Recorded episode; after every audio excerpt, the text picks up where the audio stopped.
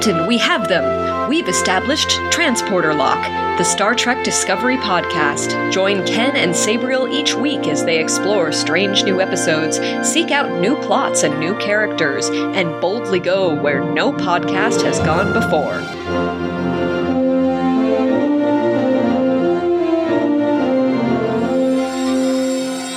Hello and welcome to the Transporter Lock Podcast, episode number 101 for Sunday, March 27th, 2022. I'm your co-host, Chief Engineer Ken Gagney, joined by my captain.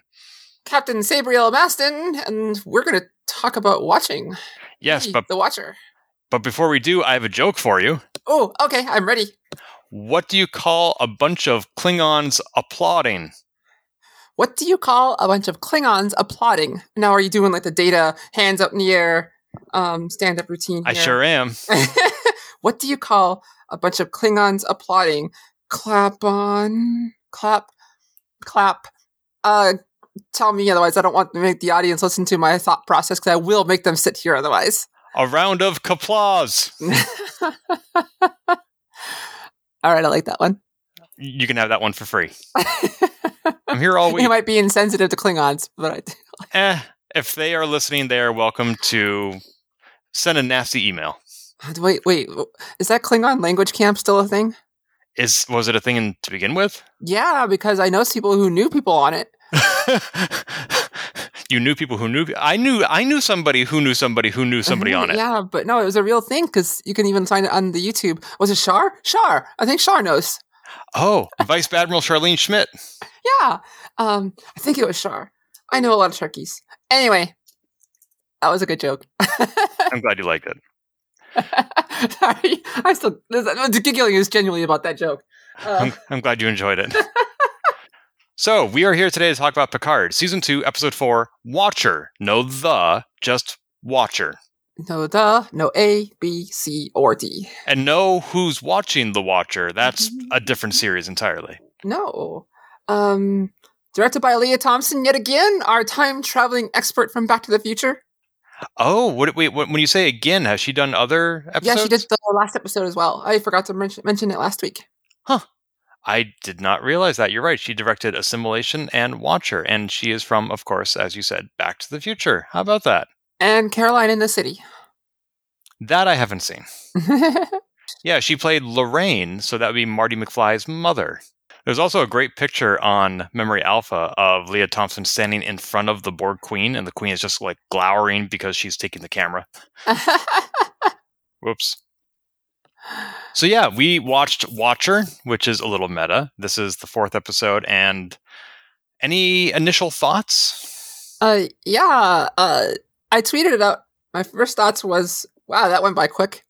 I liked this episode a lot to my first viewing. And liked it a bunch on my second viewing. Huh. How about you? I thought this was the worst episode of the season. Mm-hmm. I was so bored and so frustrated. Really? Yes. What I could not get past was the fact that, well, let's back up a little bit. There are four things happening in this episode.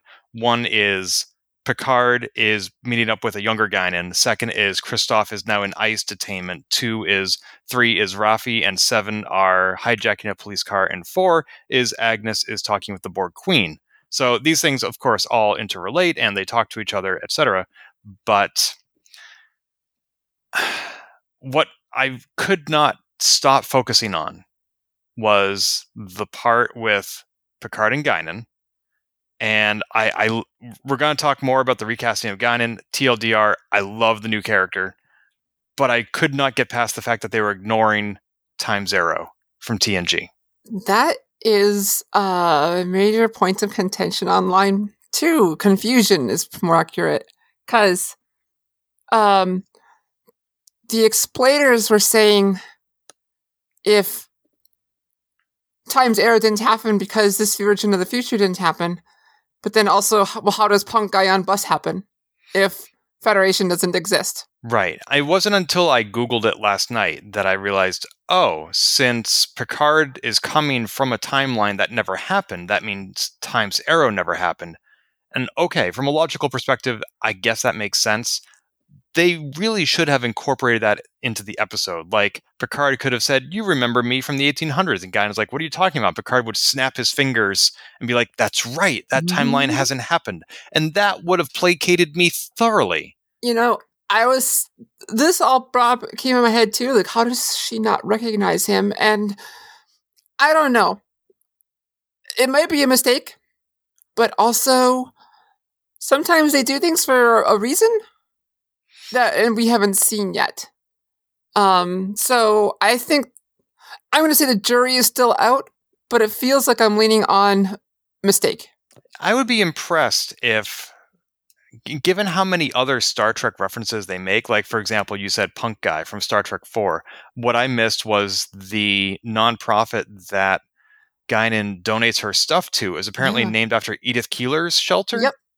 21st Street Mission. They had Floyd's Barbershop again in the background here in the 21st Street Mission scene where Guinan is donating stuff. In the background, it's Floyd's Barbershop. In City on the Edge of Forever, they filmed it on the Mayberry set, which was a general town set, where the 21st Street Mission is. Floyd's Barbershop was also in the background. So I got a kick out of that. Neat. Yeah. So how could they incorporate all these Star Trek references going back decades and not be aware of Time's Arrow, especially since it's so relevant to this episode? Well, the probe still happens, I'm sure. Mm-hmm. So the probe still comes. So it's possible that Confederation, Kirk, and Spock, I don't know. You make out the characters. Someone went back in time and gave Vulcan. I could explain it away in the most weird, stupid ways of the probe still happens. The whale thing still happens. Okay. Right. But I'm responding to the idea that the production crew didn't know about Time's Arrow. I don't think that's likely. That's right. Yeah. So maybe it's part of the plan. Well, there's also we don't know why Guinan changed her response to Picard when he revealed his name. Right. So either she recognized it or the Watcher had said, "I am watching for somebody named Picard to arrive." And when he showed up, Guinan's like, "Oh, it's you." Yeah. So maybe they do know. Maybe they've got this all part of the plan. There's a lot still to come in this season. There's a lot we don't know. But the fact that this is now the second episode featuring Jean-Luc Picard going back in time, meeting Guinan, and having to introduce himself, even if they ignore the fact that it's happened before from a continuity perspective that can be explained, there's still the fact that we, the audience, have seen this before. And I would like to see something different, something original. Oh, man. To me, it's like the time travel trope of, all right, let's go... We did this in the future, and now we do it in repetition because time travel. It's like, wow, we're doing it again. Isn't this weird? Or isn't this is a callback to a few episodes or hours ago. You know, to me, that felt very normal for time travel trope. Not saying it's right or wrong, but that's just felt normal. For me, trope is very similar to the word cliche. Yeah, it is. And that's not necessarily a good thing. But since we are talking about that quarter of the episode, the part that features on Picard and Guinan, I am, granted I started off on a low note of the things I didn't like. There was a lot to like there. Would you like to start by saying some things that you liked about that exchange? So this interaction, one I love, Ito as Guinan, and this interaction was, man, this Guinan felt very much like Whoopi. That era, and also like someone who hurts so much, but somehow something in her was still up for listening to Picard because she listens, and I like that they still have that in her character. Is there something like you want to point out? I thought it was wonderful that they have that perspective represented in Star Trek, that we can have a black woman come on scene and say, "This century exchanged a hood for a suit." Yeah. Oh, that was such a good line. Yeah. Like, Guinan is not pulling any punches. And this is, as we discussed last week, very much a commentary on modern day Earth, like the society and civilization and the issues that we are facing and not doing a great job of, to be honest. No. I thought that was a great scene, and to see her pain, it felt so real. Yeah, even if she is not human, even if she could leave Earth at any time, she still invested herself. It's not just because she was assigned here by somebody. It's because she made this her home. And doesn't matter where you come from. Once you choose someplace to be your home, you're invested in it. And for her to give up on that was not easy. This wasn't just like me as a digital nomad. I move every couple of months. I enjoy a place, but I never am a citizen of it. Whereas Guinan, she is a citizen of Earth. So like, I wonder what happened in the real timeline for her to change her mind on giving up as well. Yeah, we don't know. We don't know if she did change her mind. I mean, and also, maybe this is a tangent. I had missed in the first episode of this season, when Picard went to visit Guinan, that her bar was called 10 Forward. Oh, really? I totally overlooked that. It's hard to miss this time. And I have to wonder, why is it called 10 Forward? A lot of people online were super pissed about this being called 10 Forward. Like, I totally understand in the future that Picard came from why it would be called 10 Forward, but in the 21st century? Here, it's 10 Forward Street, just like it was in the first episode. Right. But so that's just a cosmic coincidence? Do we know it's actually called the 10 Forward Bar, or is it just the address? We heard Picard refer to it as 10 Forward, whether that's an artifact from the era he came from, I don't know. Yeah, this got a lot of people online upset because the bar, they named the bar that, but it's called that on the Enterprise D, and it was section 10, deck 10 section, or forward section. I'm like, yeah, maybe, oh man, there was, it was one of those things like, yeah, I got a kick out of it. It made a lot of people upset. I had no problem with it.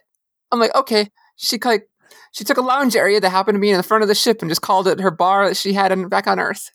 So you're saying on Enterprise, on TNG, it's called that because she had a bar on Earth? Well, that's what they've established here. Oof. Before, I don't know if it was actually ever stated on screen. That's what it was, deck 10 forward section. Maybe it was. But was it in technical manuals as a way to explain it? And I could be wrong. I don't know. I'm not saying yes or no. They did mention on screen. But so... initially, it had been established. That's why it was called 10 Forward to the community, at least, even if it was never said on screen or not. I don't know. And now we added a past thing like, oh, her bar was also called 10 Forward. I don't know. When it comes to time travel and coincidences, I'm like, I don't know. I'm okay with it. It's a minor part of the story to me. Sure.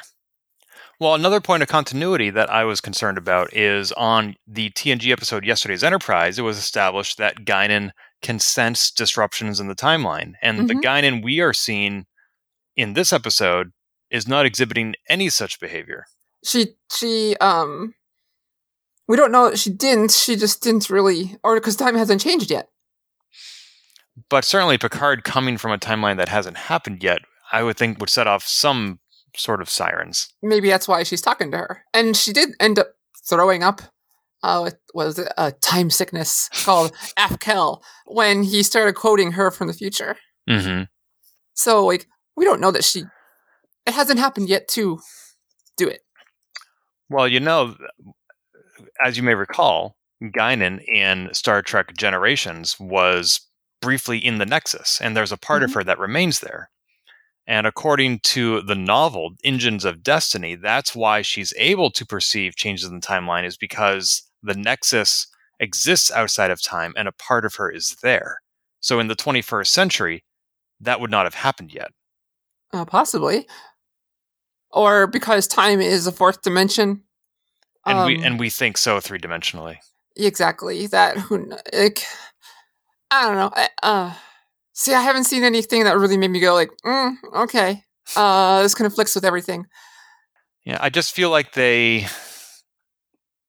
are not incorporating the aspects of Picard's history that TNG fans would expect.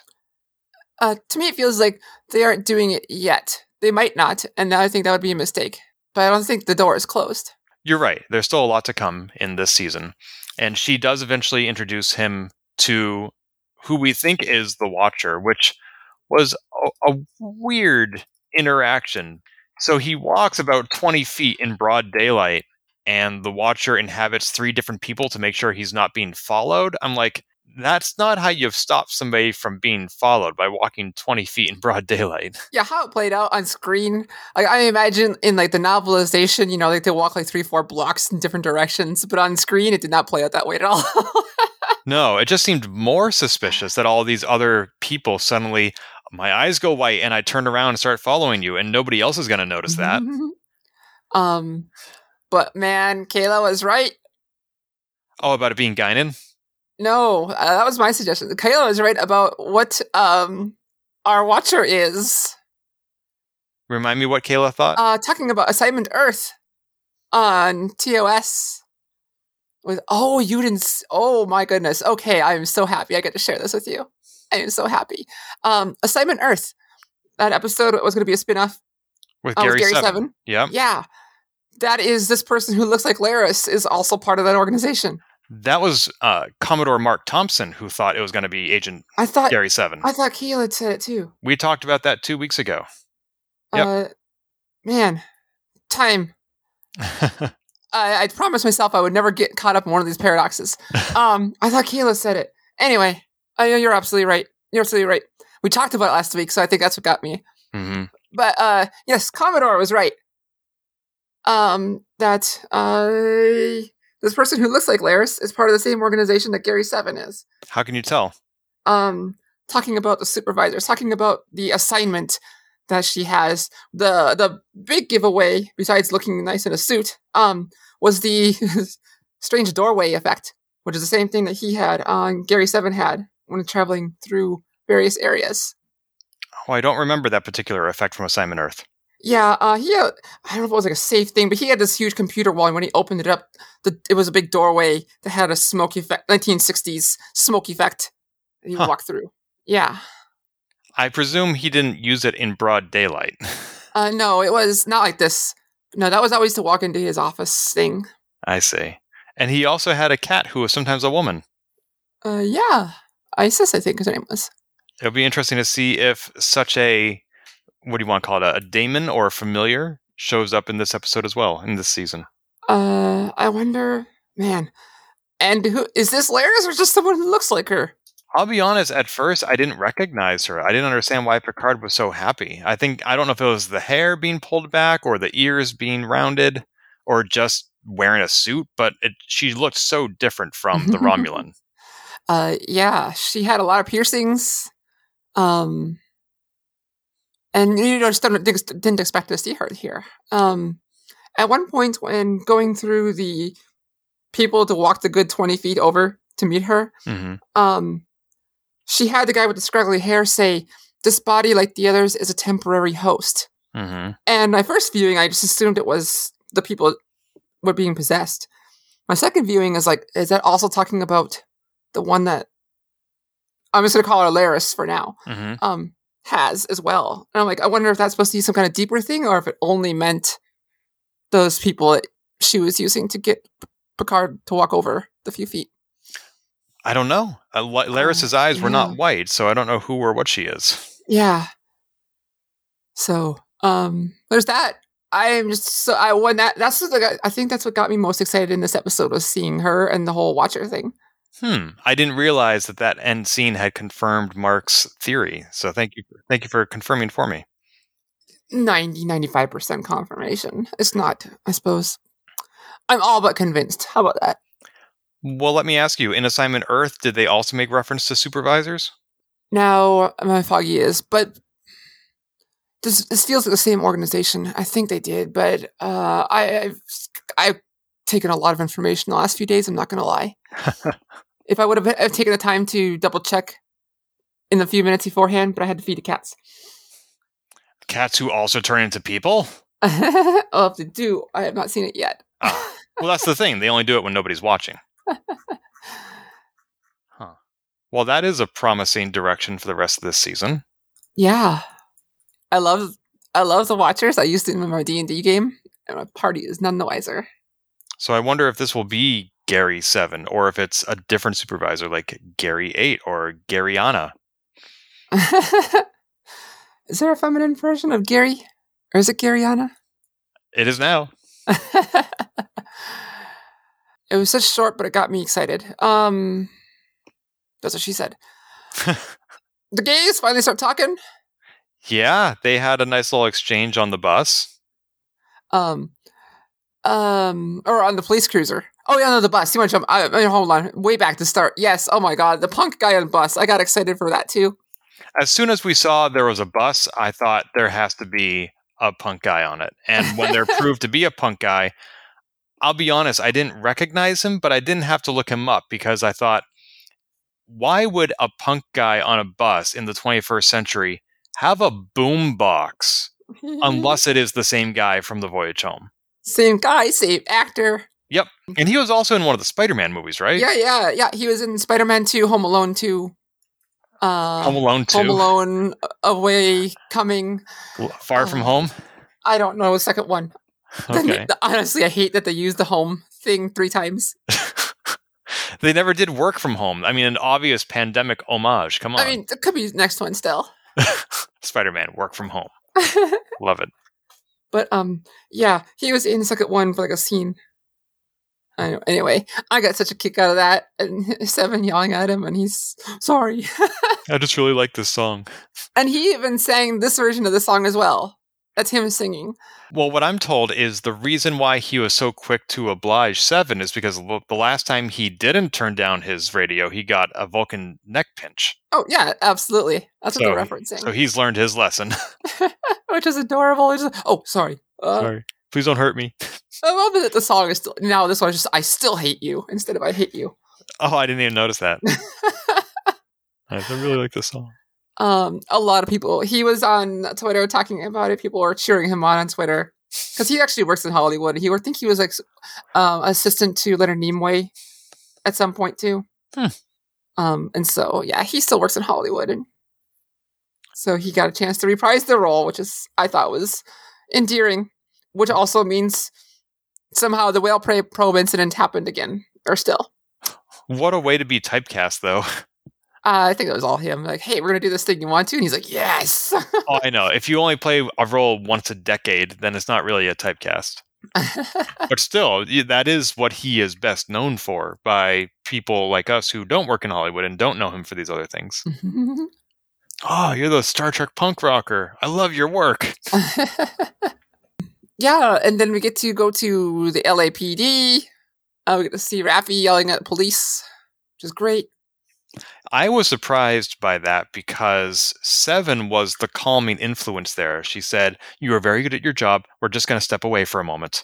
And I feel like on Voyager, Seven would have been the one accosting law enforcement and calling them illogical. Oh, so, God, absolutely. So to see somebody being more Seven than Seven was really amusing. Yeah, like it's illogical for you to not tell me the answer that I'm looking for. And Raffi still not really listening to anything. Crystal ball. I'm like, oh my God. Raffi not listening to anything. Takes the phaser, shoots the door. They steal a cop car or a cruiser. Seven's driving. They're yelling at each other as they're going backwards or wrong way down one ways. Buzz finally forces them to talk a little bit. I have to wonder if Seven of Nine learned to drive an antique like that from Tom Paris. That thought kind of occurred to me too. I love that she's called, this is an antique. It's true. Seven, like, if I kill someone, this is on you. And maybe you should not try, or maybe you could try not aiming for them. The look that Seven gave Raffi at that moment was priceless. Oh, this is great. And Seven being like, I'm still driving better than half these people. And Raffi's like, yeah. It's LA. Of course you are.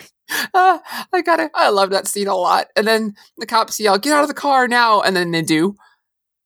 They beam out.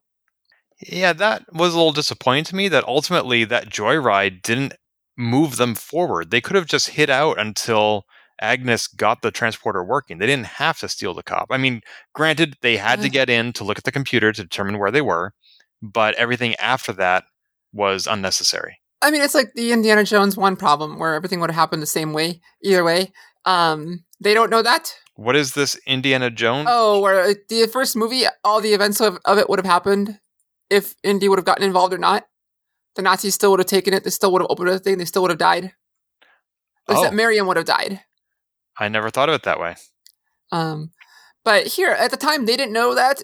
Ultimately, story-wise, plot-wise, it advanced nothing to steal the car, other than forcing them to take a chance to talk. No, actually, it did, because it also made Jurati have to talk to her new crush, the Borg Queen, and have some time there, too. So it pushed two things forward. But ultimately, you're correct in that it wound up they didn't need to do that. Yeah, they perhaps could have pressured Agnes anyway by saying, they're moving Chris. We need to get there immediately before he disappears. And Agnes would be like, I'm working on it. Wait, I know somebody who could help. Mm-hmm. But Seven put it well. She's like, you're thinking with your fists, not with your head. Raffi is just moving one scene to the next, not really thinking ahead at all. Hmm. Something she even admonished herself for doing on the bus. She said, like, we should have just sat there for a little bit longer and thought about our plan. Yes. That is very true. And then she goes and continues not thinking about a plan because she's just so angry. Yep. So she is her own worst enemy in this season because she's too overwhelmed with emotion. Exactly. At least not in an unhelpful way. And so, yeah. So they could have just stood there, but it also maybe will help Raffi realize she needs to slow down. I am interested to see how they rescue Chris when they're not allowed to use phasers and they can't step on any butterflies. That's funny. Butterflies keep coming up. The hospital was named after butterflies. The little girl's dress that was walking Picard had butterflies on her dress. Hmm. They're really driving the butterfly thing, in fact, home here. Oh, interesting. I hadn't noticed that. They still haven't gotten Chris's badge back, have they? Not that we saw. No one has picked it up from the hospital. Yeah, because they went to the hospital and said, I know how to read a tricorder. And they spoke to, I think, the nurse, but they didn't grab the badge while they were there. I'm hoping that in the next episode when they rescue Chris, like Raffi pulls it out of her pocket, says, "Here, we got you this." Yeah, or maybe it'll come up something to do with this trip to Mars. Trip to Mars. There's been multiple references to. I can't remember if I brought it up or not. When they got here to Earth in 2024. I'm slowing down to make sure I don't just spit out excitedly and I get all my thoughts straight and buying myself time. They got to Earth and there are signs in multiple places. Raffi even points one out, a picture of hope. Oh, Europa, you mean? Yeah, the Europa mission. Yeah. I did say Mars. I meant Europa. And the mission to boldly go. It is on posters all over. Yeah. And apparently on Amazon, it spoiled who the gal was that Q was talking to. Oh, I don't want to know that. All right. I won't say. But I found it exciting. Okay. I was confused why this character with no line suddenly showed up and got so much screen time.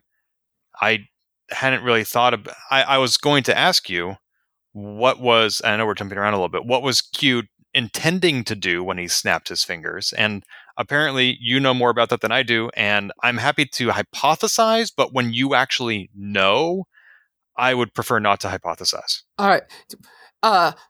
Do you want to hypothesize and I react a certain way, or do you just want to skip it? My only thought was it might be nothing. That it was just this weird foil to demonstrate that Q couldn't use his powers anymore. But apparently it does mean something, which I didn't know. So that's enough for me to know for now. You got it. As for what was Q was trying, to me it looks like he was trying to implant some kind of idea or thought. Normally he just does it without thinking, but here he was being a flair for the dramatic and trying to implant thoughts into this woman. Have we ever seen him do that before? Like mentally manipulate somebody? Not that I recall, but I can see Q with the flair for the dramatic and being all this. We certainly know it's possible because when that young girl Q, played by Olivia Diabo, snapped her fingers and made Riker fall in love with her, that was a thing. But then we haven't really seen John de Lancie do it before. It also feels like this is a John de Lancie of the future, all these years later. he's like, oh, I want to really get into this character and be this person who's basically like Picard, but with powers, you know, yeah. or at least a foil to him, you know? And so I can totally see him with a flare. Except he's not supposed to change the timeline for another 3 days. We don't know how much he's been influencing things. Right. He may plant the seeds now so that 3 days later, that woman makes a different decision. Exactly. The book she was reading was a reference to both Data and Next Generation and Dixon Hill.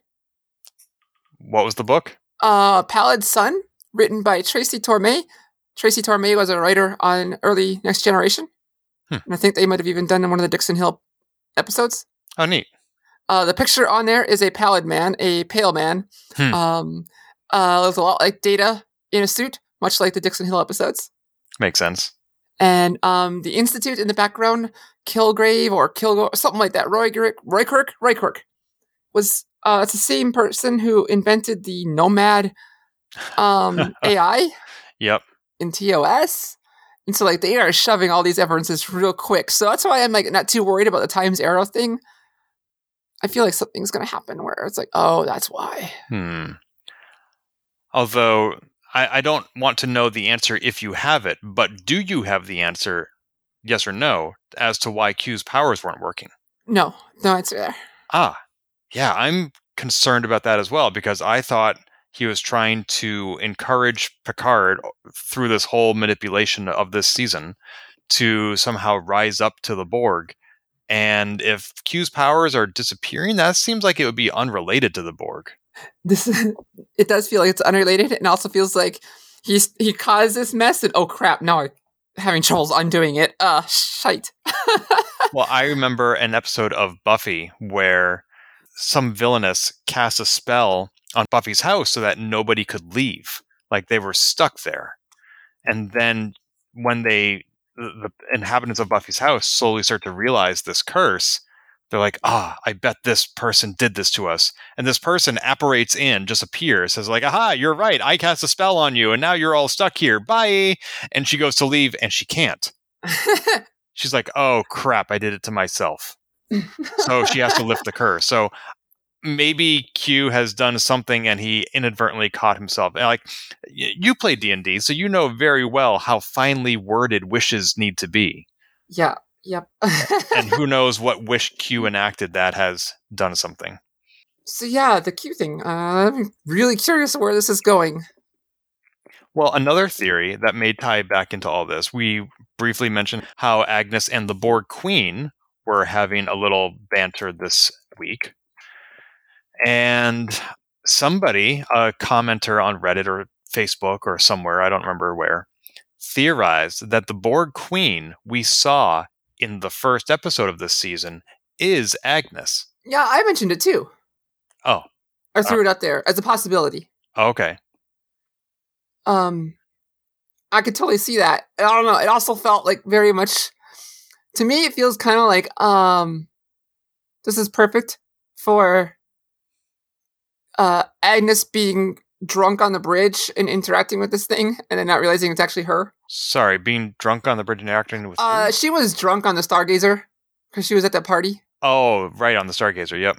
Yeah, and so, like, not realizing she's in this room also. We've been talking about, or rather, the Queen has been talking about how Agnes is always alone, and Agnes is apparently drawn to the euphoria of being assimilated, which is something Picard never experienced. And the Queen is a collective of one. Like, she has no army behind her, which is something Agnes pointed out this week. And so, in a war of wills, who would win? What if Agnes assimilates the Queen and not vice versa? That would be interesting. And that would also explain why the collective that showed up in that rift in the first episode was calling for Picard and not Locutus, because that's how Agnes knows him. Yeah, man. Because clearly Girardi has part of the Borg Queen in her. The Borg Queen seems to have part of Girardi in her. Which part of Girardi is in the Queen? She seems more... The Borg Queen is always very charismatic, but part of that still feels like part of that's still inside her of Girardi. Just feels like she's got this kind of mirror of Girardi. But she also just knows what Girardi was thinking, and that desire to be not alone. She's playing to that very well. I could be wrong, but it feels like there's a little bit of Jurati in there, and I couldn't specify what part. Yeah, those two's dynamic is fascinating to me. I love it. And that whole like, what are you going to offer me? And Jurati's like, me? I mean, we can share sad stack stories between catastrophes. And then when Jurati walks away at the end, when she gets what she wants, Borg Queen is left just calling for her. Get back here. Get back here. Yeah, Jurati's like, I've restricted your access again. Good night. Yeah. Oh. So it makes me wonder, has Agnes gone back on her promise? And if so, how is she going to get the Borg Queen to do anything else for her in the future? I don't think she went back on this. I think she just needed a moment. A moment. What is she giving up? What is she doing? And thinking about what the Borg Queen said about the loneliness. Mm-hmm. So I don't think it's any going back. It's just, I need a minute. Whether that minute's all night long or whatever. Yeah, I wonder how much of that mind meld between them left each other with their memories. So clearly Agnes got some information, like the date, the 15th, was stuck in there and eventually manifested itself. But she doesn't know everything the Queen knows, and it's likely vice versa. So they do have stories to share because there are things Agnes knows that the Borg does not, despite their time together. Speaking of the 15s, we got to go see Chateau Picard. It explained my concern previously that the inhabitants of the chateau would notice that there was this ship crash landed in their backyard. Mm-hmm. And actually Commodore Mark texted me to say we finally have a canonical explanation for Picard's accent. Yep. Well, let's talk about Chris, which is... I'm kind of annoyed that this whole Chris thing is happening. And it's not his fault. Uh-huh. But it's a distraction from the reason they came back to this century in the first place. But nonetheless, it's happening to him. He's in ICE. He got to speak a little bit with Teresa and tell a lot of people things he shouldn't have said, which is fine because nobody understands what he's talking about. What was your take on this? Anything stand out to you? Is this advancing anything or is it a hindrance? I appreciate the commentary on the absolute awfulness of ICE. No question there. But is this going anywhere that's relevant? Or is it only to show how crappy things are? I mean, I guess we don't... If we put one of our characters into an experience that shows how crappy things are, it's meant to endear us as viewers a little bit more.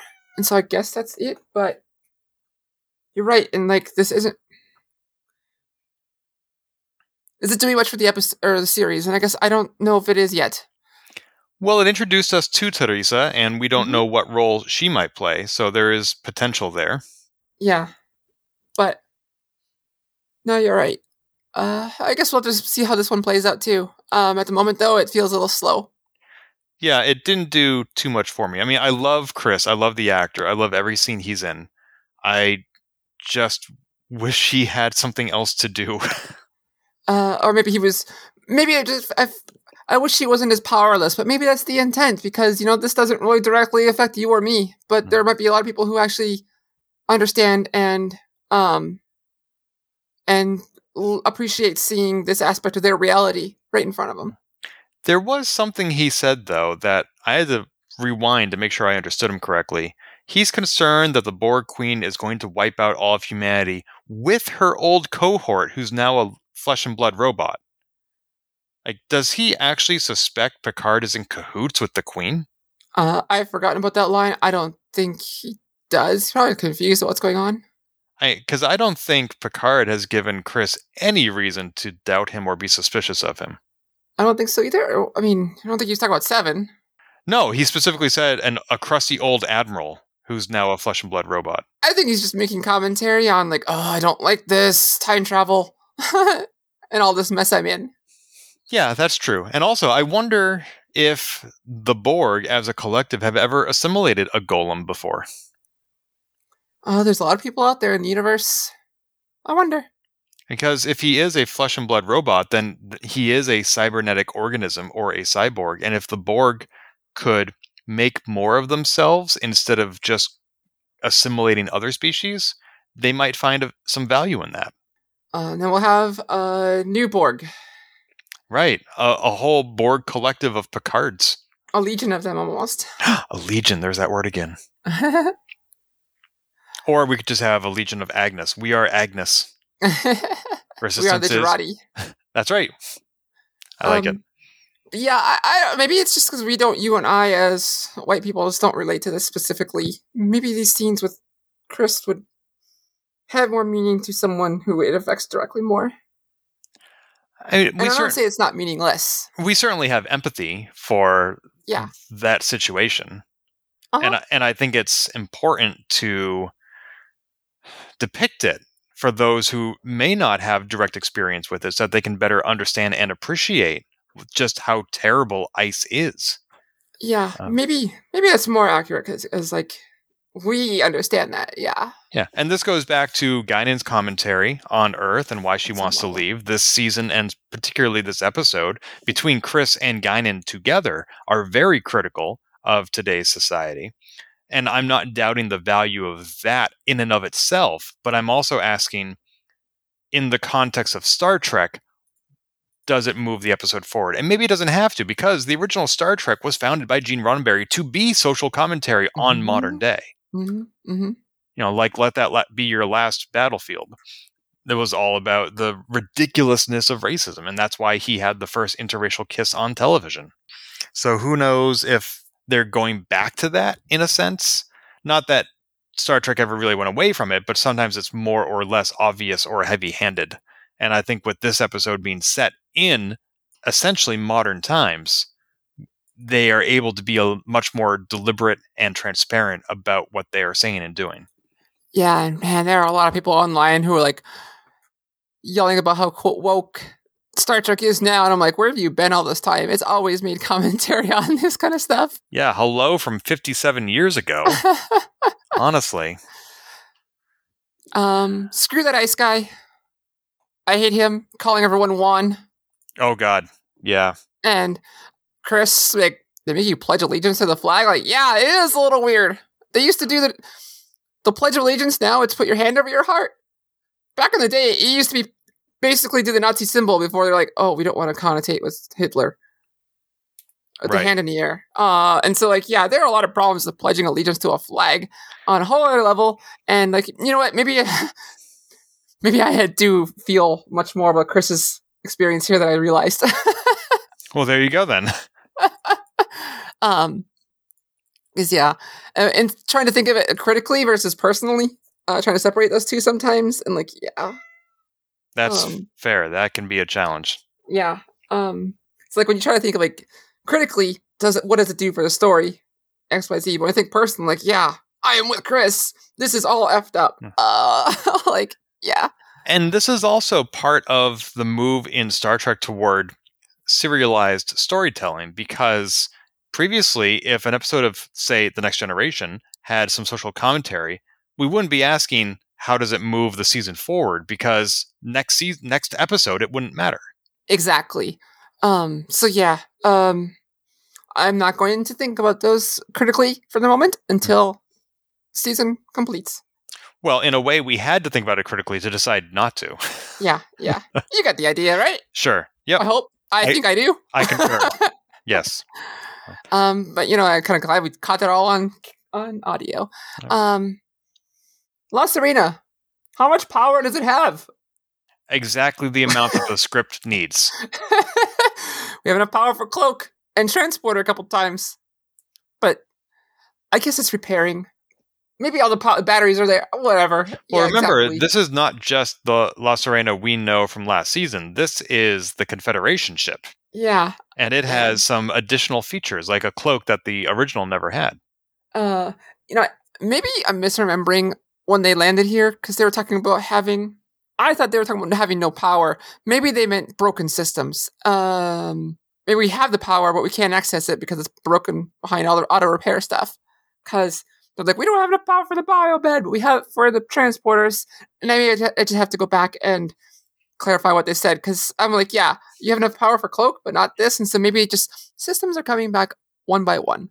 I mean, how much power is being diverted to Elnor's refrigeration chamber? Yeah. Honestly, damn kid. Anyway, Jean-Luc and his flashbacks to his past as a child. Which was amusing to me because he was walking through the same house where he's been living for many years, ever since leaving Starfleet. This is not new territory to him. No, but we saw something reminded him. Something specifically reminded him of all this stuff in the conservatory. Mm-hmm. So it doesn't mean he hasn't thought about it in the past, but something specific has forced all these memories to come to the forefront of his childhood recently. And man, it was like only on screen for like a second, but like his mother being forced somewhere, little kid version of JL holding a sharp rock and throwing it at a conservatory window. His mom, now we know his mom would play the song that keeps coming up to help calm his fears, and basically tells him he's safe when he hears it. And so that's important. So when he hears that song, when Clockwork Borg Queen is assimilating things, he hears that song. I think he heard it when Q was showing him a bad version of Earth at the start. Interesting. Yeah, there's a lot happening with him, and it somehow ties into why he's not able to love.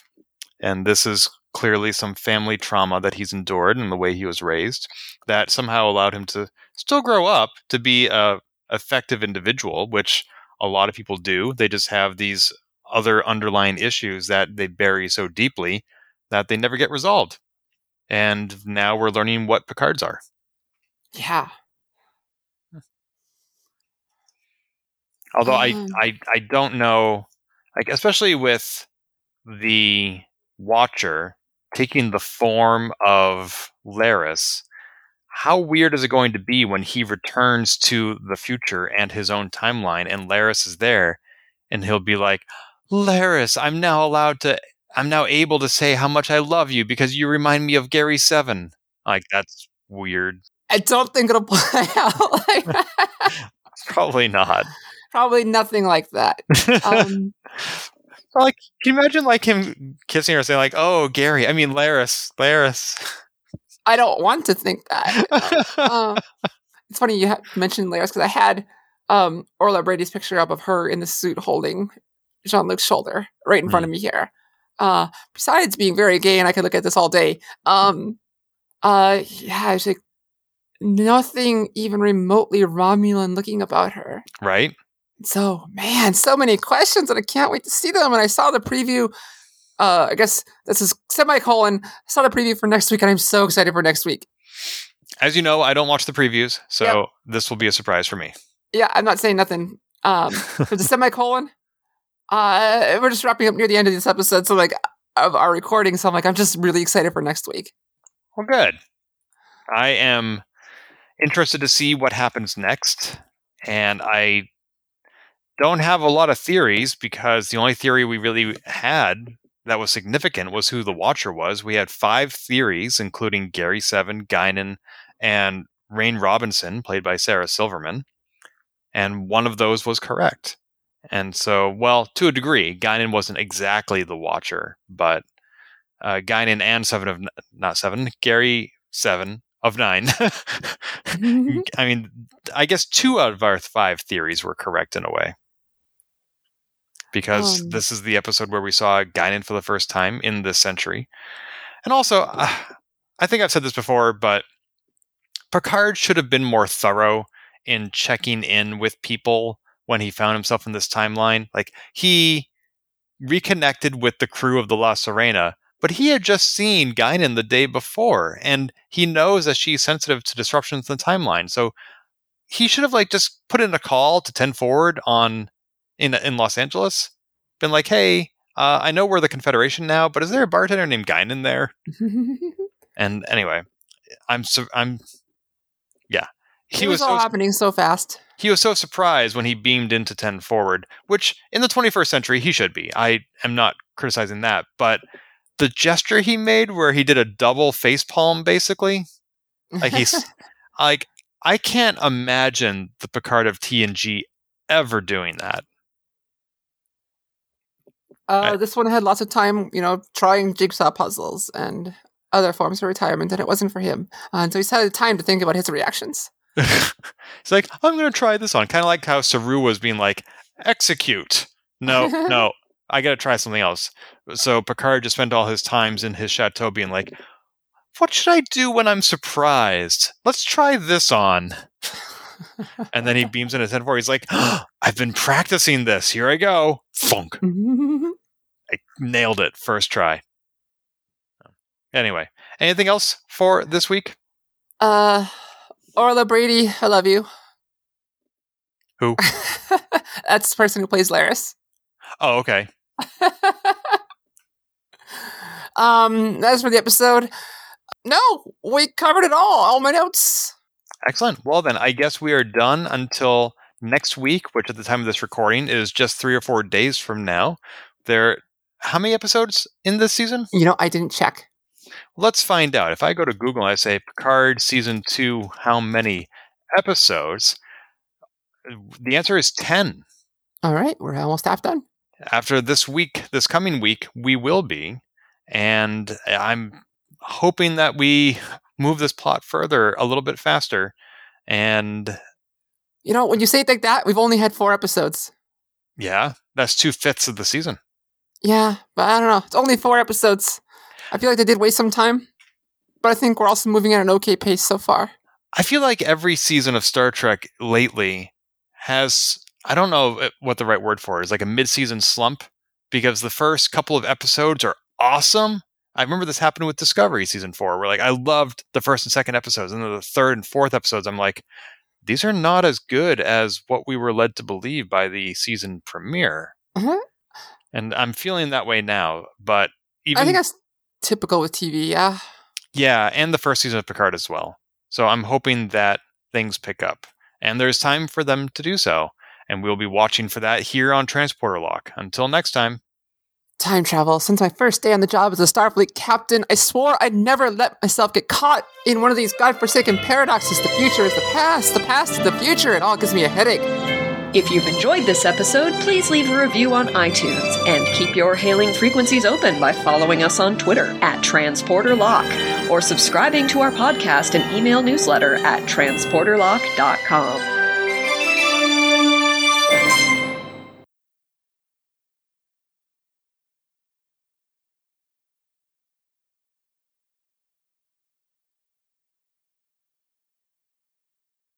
Did you have that written out? Yes. Okay.